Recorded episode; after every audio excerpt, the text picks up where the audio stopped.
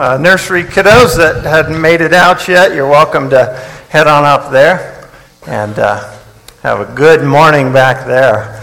And as I uh, began to think and pray about this opportunity, and I usually do so, you know, months ahead, you're thinking about Easter. And one of the bigger things I've thought about is just the, the human experience. what it is to be a human being on this planet and to walk it and live it, the emotions, the experiences, and the joys, the highs, and the lows that we all walk through. It's, it's pretty amazing to look at human beings who face tragedy or struggle or disease or cancer, and the human spirit wells up inside them, and they have this thing we call hope. And when you have hope, it's amazing what can happen, isn't it? It's amazing what can happen when somebody has hope and they are willing uh, to go and, and just put their lives on the line and to fight for something uh, they, they believe in, uh, to fight for the opportunity uh, to live, to overcome disease, to overcome uh, sickness, and as we think about that and we consider it this morning, I want us to consider hope. And I even tried to, to look up hope in the Oxford uh, English Dictionary and online, of course. I don't have a real one that you open up. I don't know if my kids have seen those too often, but uh, I opened it up and I, there's 14 different little definitions they try to give. And uh, hope is so challenging to define. It's it's something that you can describe, and yet you can't really get your mind around. I found no definition to me that fit well. And I wonder this morning, uh, you know, what do you hope for, or what is hope to you? How would you define hope, and in what situations have you felt hope the most in your life? Uh, Maybe you are thinking right now of a specific person who you saw the hope in their life and, and they went through a tough time. Or they just always seem to be hope filled and a joyful person. I want you to think of that person and the qualities that you see in them. Uh, and, and there is our description of hope. It begins to uh, come about, and we begin to uh, perhaps grasp it a little bit better. Um, I'd say hope is better described than defined, and it's more of a perspective than a prescription. In other words, I can't just sit here and say, do this, this, and this, and you will have hope. But it's a perspective that you can have. Now, just as powerful as hope is, there's something just as powerful, and it's hopelessness. I don't know if you've ever experienced hopelessness, but uh, Holocaust survivor uh, Viktor Frankl, you may have heard of him. He spent years in Auschwitz in the Dachau uh, prison, and he wrote that he was able to survive because he never let go of hope. Yeah, he said they knew when a fellow prisoner had lost hope. It would start by being slow to get out of bed in the morning, and then to the pleas of his fellow prisoners, they would come and say, Get out, you're going to get hurt. Even the threats of the guards wouldn't stop them, and soon that prisoner was gone because they had lost hope. Uh, he was able to keep hope and fight through that. And as we look at that, and as he described that, uh, hopelessness, we can call it despair. And I remember uh, hopelessness is a very powerful tool in our world. It is used in light situations and in heavy, important situations. As a coach, when I got to coach really good teams, we wanted to get on top of any team quick and early and remove any hope for them to have a chance to beat us. And if we were the underdog, we wanted to hang on long enough so my players could begin to get hope that, well, we might actually pull off this upset. But if you look around companies do it to other companies. They come on the scene. They want to remove hope from that competing company. In war, when war gets horrible, regimes and dictators want to remove hope from people they're trying to control. They want to make them desperate, make them have no light at the end of the tunnel, and feel defeated. See, that's pretty important because this morning we come to the end of this three year ministry of Jesus Christ, and all along the way, he was under attack from the established religion and from the Pharisees. And, and that, over and over, they tried to beat him in arguments. And every time they debated him, they were embarrassed. And, and Jesus answered in unexpected and amazing ways, humbling them. And then when they got their moment, and they got one of them to turn on Jesus. Judas handed him over. They didn't just want a trial and a victory, they wanted crushing defeat of Jesus. So, what did they do? Not only did they beat him, but they made sure he got the most visible, public, excruciating death possible. They wanted to put a stamp on it. He is not the Messiah. He is not who you're looking for. He is false. And eventually they said, He is dead. They wanted to end everything about this movement of people following this man, Jesus Christ. So much so that they put it under Roman reign, so that everything that happened came with the added level of fear and protection against anything that could happen.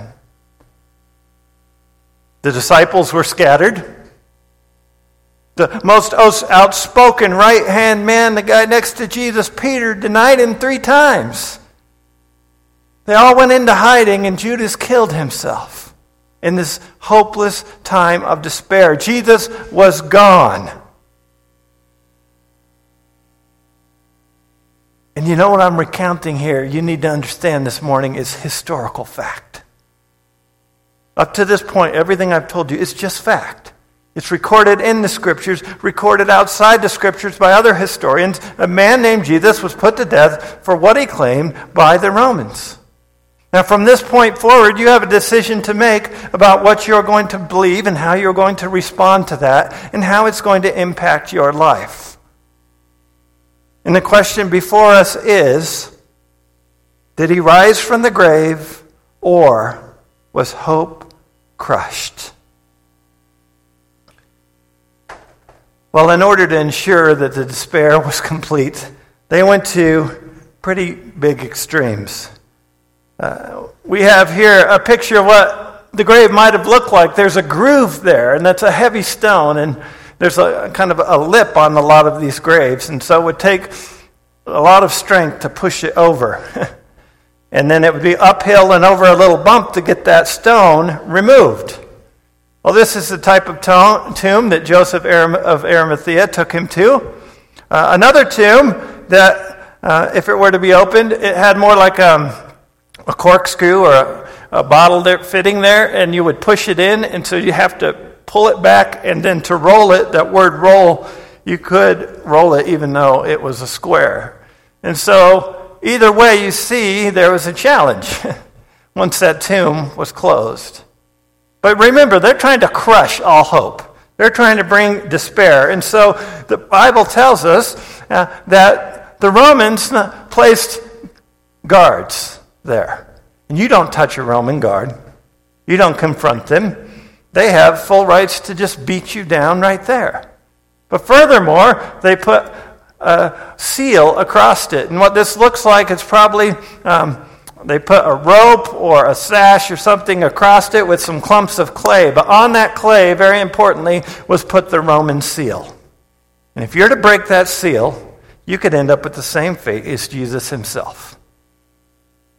They wanted to make sure that nobody messed with this tomb. And they wanted evidence if it happened. They wanted witnesses with the guards. They wanted to destroy all hope. Now, I uh, had the privilege, I meet with pastors around town, and another pastor and I were talking about this picture. And it reminds us of the human heart. you see, before we understand that Jesus Christ is risen, our heart is sealed off. And we are apart from God. And true living hope is absent. I wonder this morning if, if maybe there are some here who your heart has been sealed off. Maybe it's been sealed off because of the way people in the church treated you. Maybe it's sealed off because you, you're just not sure if you can believe somebody rose from the grave. Maybe it's sealed off because you've been in that situation. You have wanted hope and you've seen a loved one lost. You've seen a relationship broken and you just couldn't do anything to mend it. You've seen the pain of disease evil committed against one another, and you're wondering where God is at. A broken heart can be a sealed heart. And yet, if you've placed your hopes in someone or something or been disillusioned or disappointed, then I think you can relate to the very man who was in that tomb, Jesus Christ. Everyone abandoned him, and he was taken innocently and killed. He understands where we're at, He experienced it. And yet we come to Matthew 28 on that morning, and we read this, and it says this. It says this um, Now, after the Sabbath, uh, towards the dawn of the first day of the first week, Mary Magdalene and, and Mary went to see the tomb.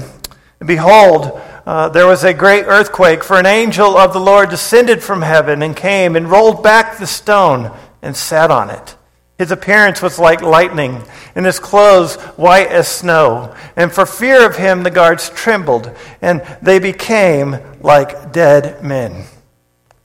But the angel said to the, to the women, He said, Do not be afraid, for I know you seek Jesus who was crucified. He is not here, he has risen, as he said.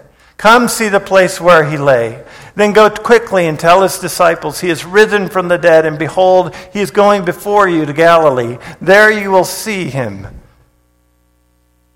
This is indeed the hope that we have.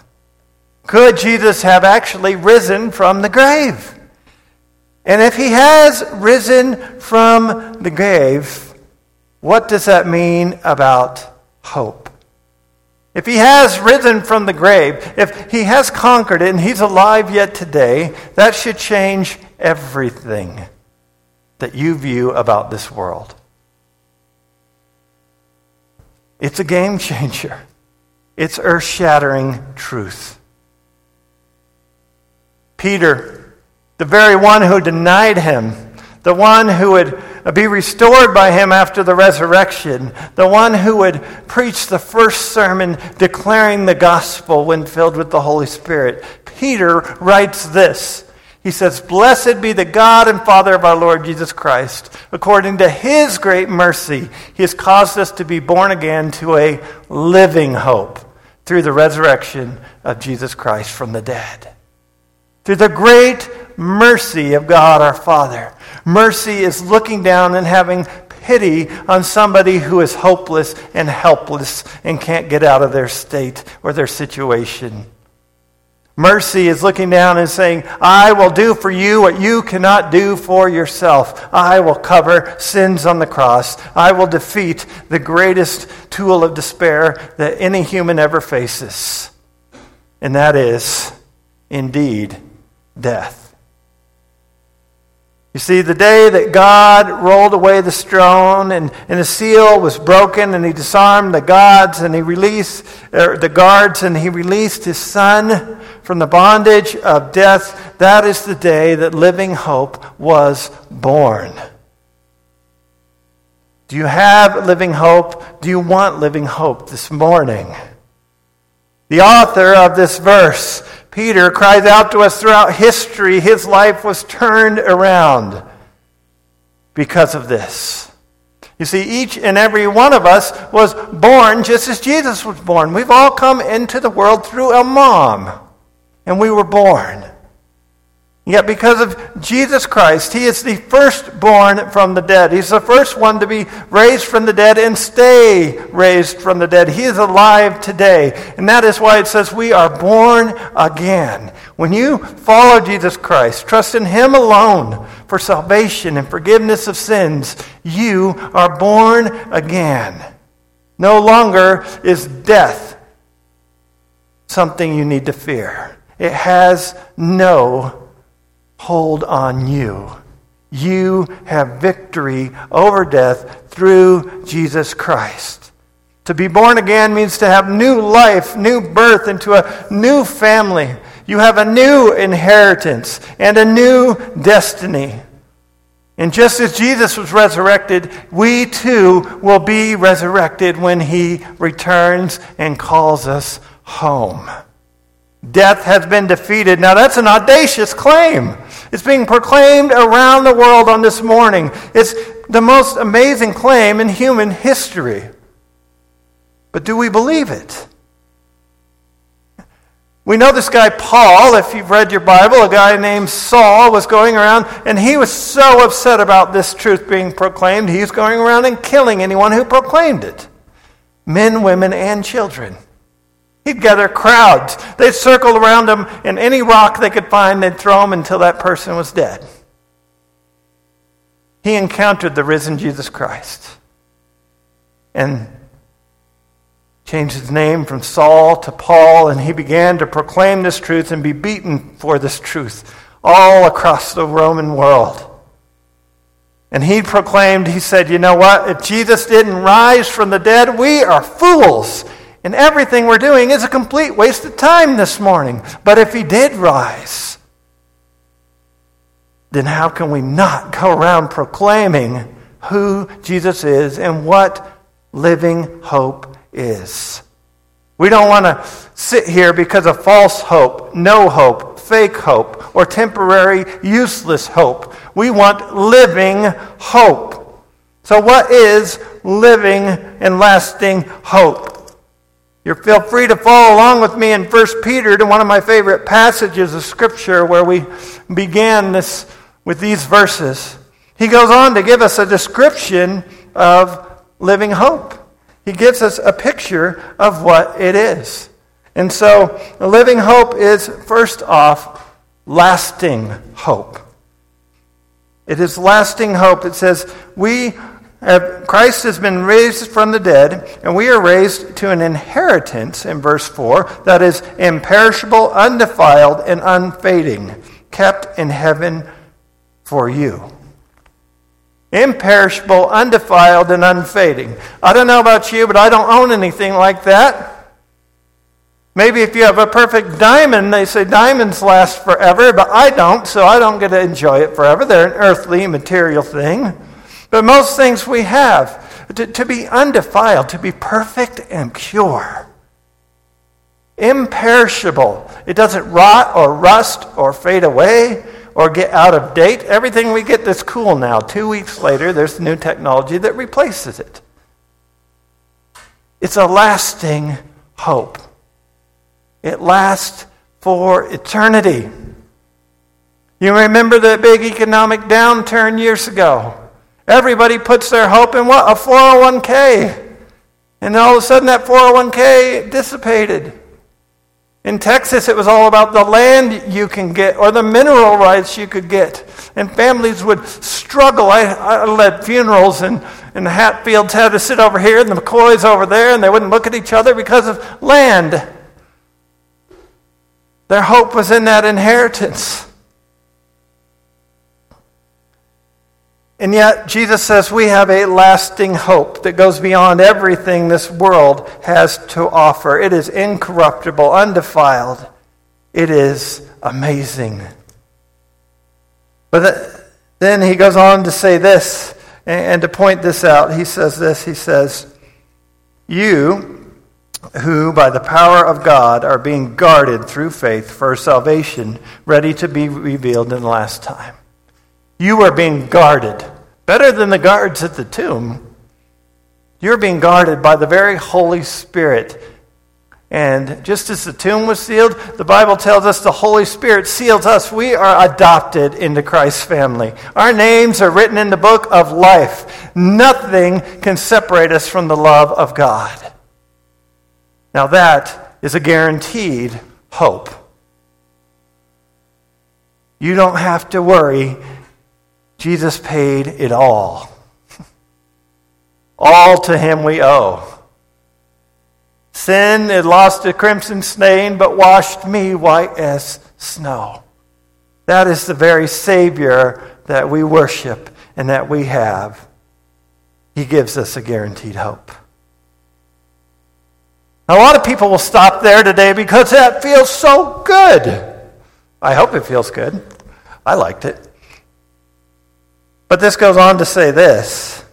It says in verse 6 In this you rejoice, though now for a little while, if necessary, you have been grieved by various trials, so that it tests the genuineness of your faith, which is more precious than gold that perishes, though it is tested by fire. And so you may be found to result in praise and glory and honor to the revelation of Jesus Christ.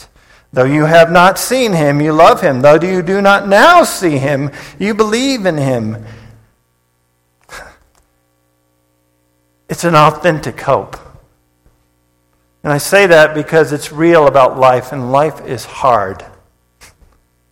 Life doesn't go as we planned.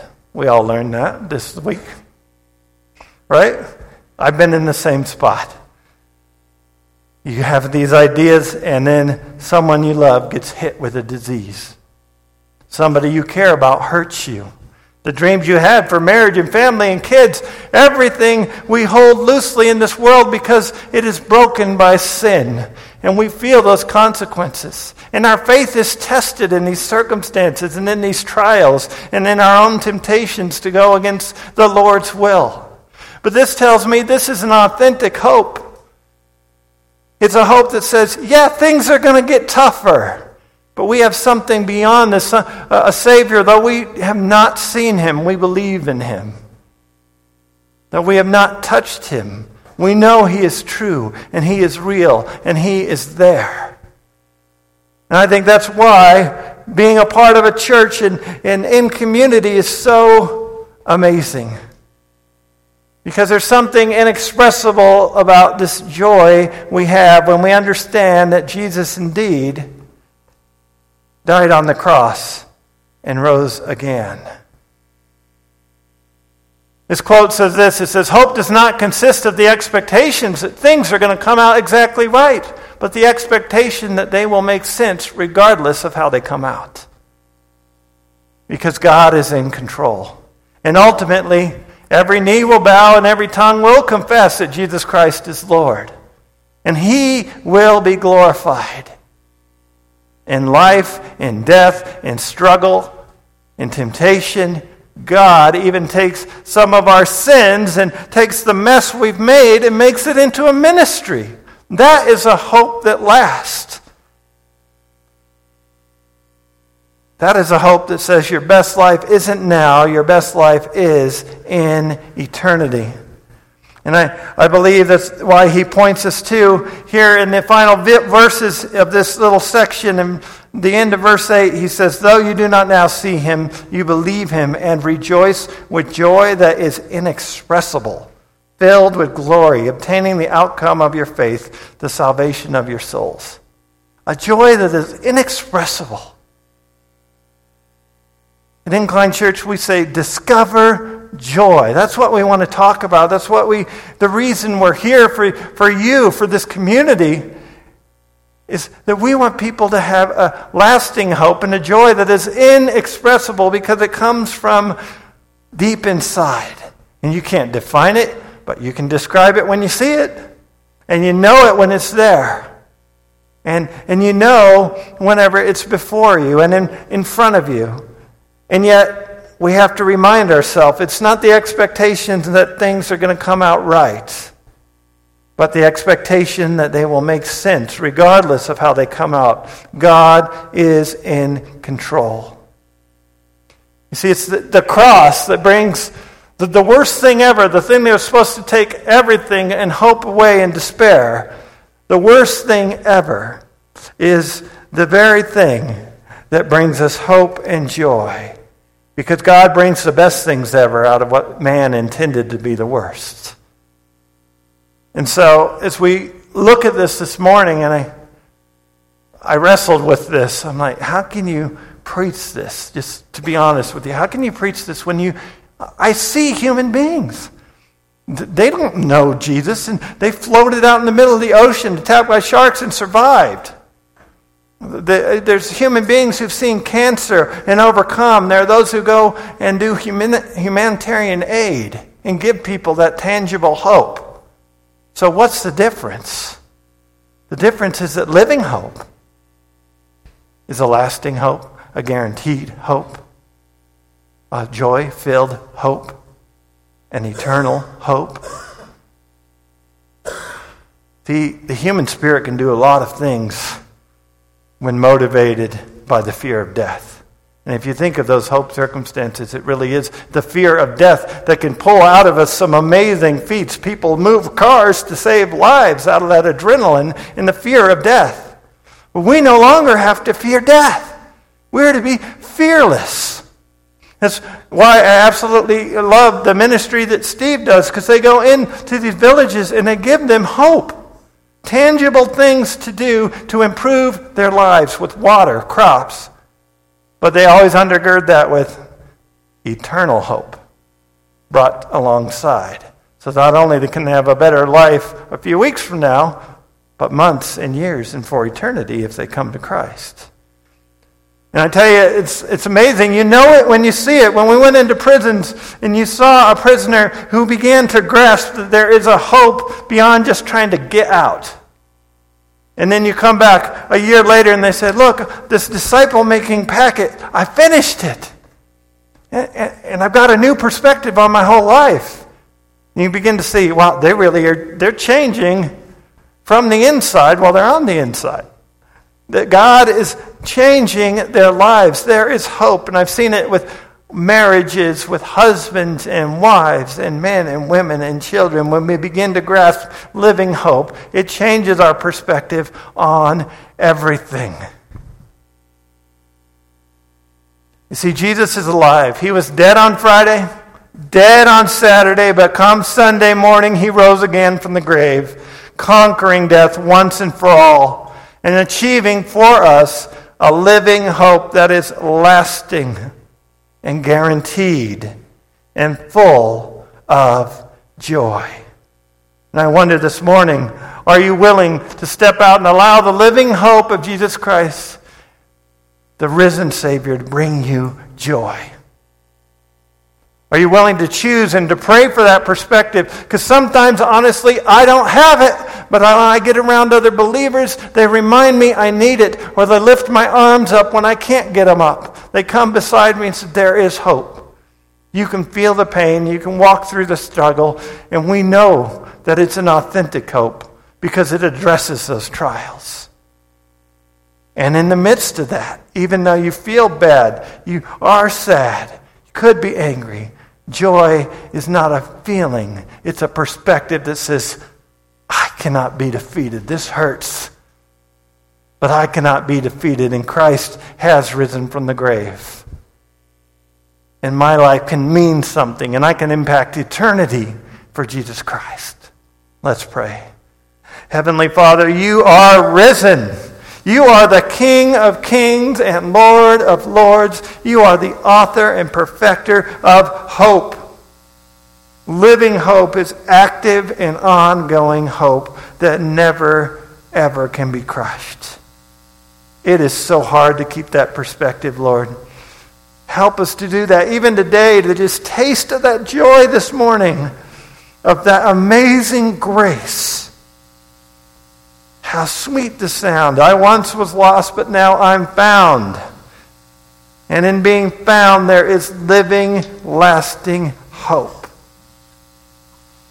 Let us not be peddlers of a false hope or a light hope or a get everything you want right now hope, but let us give the hope that matters in our homes, in our marriages, in our parenting, in our kids' life. May these young ones in this room pursue a hope that is living and not cling to these momentary pleasures that distract us from the eternal mission you've given us. And may that joy just pour through our hearts and minds and impact this community. And this morning, if this is the morning, if any of you say, I need that kind of hope, I believe Jesus rose from the grave, just tell him. Ask forgiveness for your sins, and He will enter in and your name will be written in the book of life. Any of us in this room would love to speak with you and share with you if that's your step of faith today. We want to come alongside you. In Jesus' name, amen. Please